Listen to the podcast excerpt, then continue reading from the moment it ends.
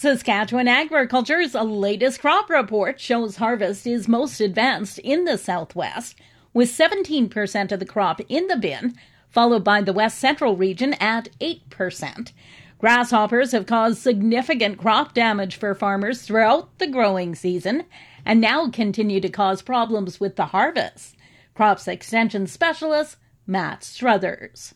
Yeah, it doesn't just stop at them eating your crop. They uh, they also cause issues when you combine through them. So uh, lots of producers uh, dealing with plugged up combines and, and just the mess that the insects make uh, once they go through that combine and get into the seed. So um, lots of seed cleaning probably will be occurring, uh, especially down in the southwest and, and anywhere else in the province that is dealing with uh, an overpopulation of grasshoppers.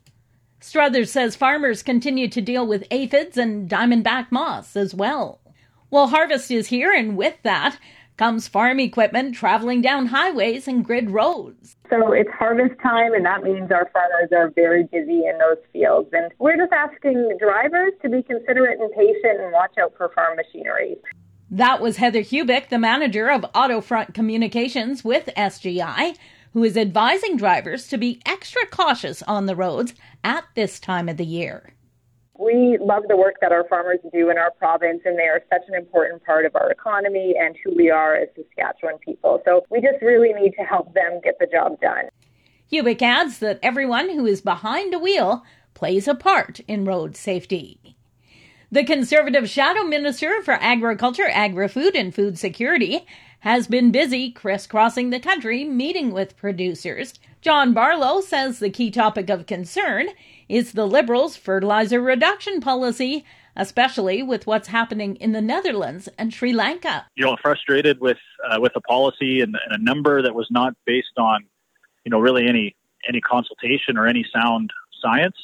Uh, the public consultation ends on August 31st, uh, but it's very clear from um, comments from the Minister of Agriculture, uh, Bibeau, and and uh, M Liberal MP Lloyd Longfield's uh, column in, in the Sun newspapers that they've already made up their mind. Minister Bibeau stresses they want to see a 30% reduction in fertilizer emissions by the end of 2030, not fertilizer use.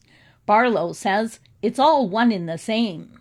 It's just uh, syntax and semantics you can't reduce emissions unless you're reduce, reducing fertilizer use.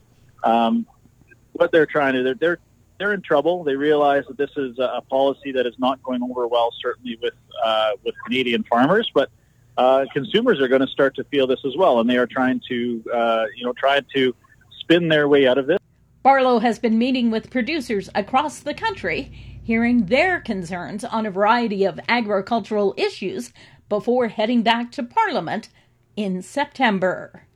And the Canadian Federation of Independent Business says the federal government's plans to cut fertilizer emissions must remain voluntary for Canadian agribusinesses.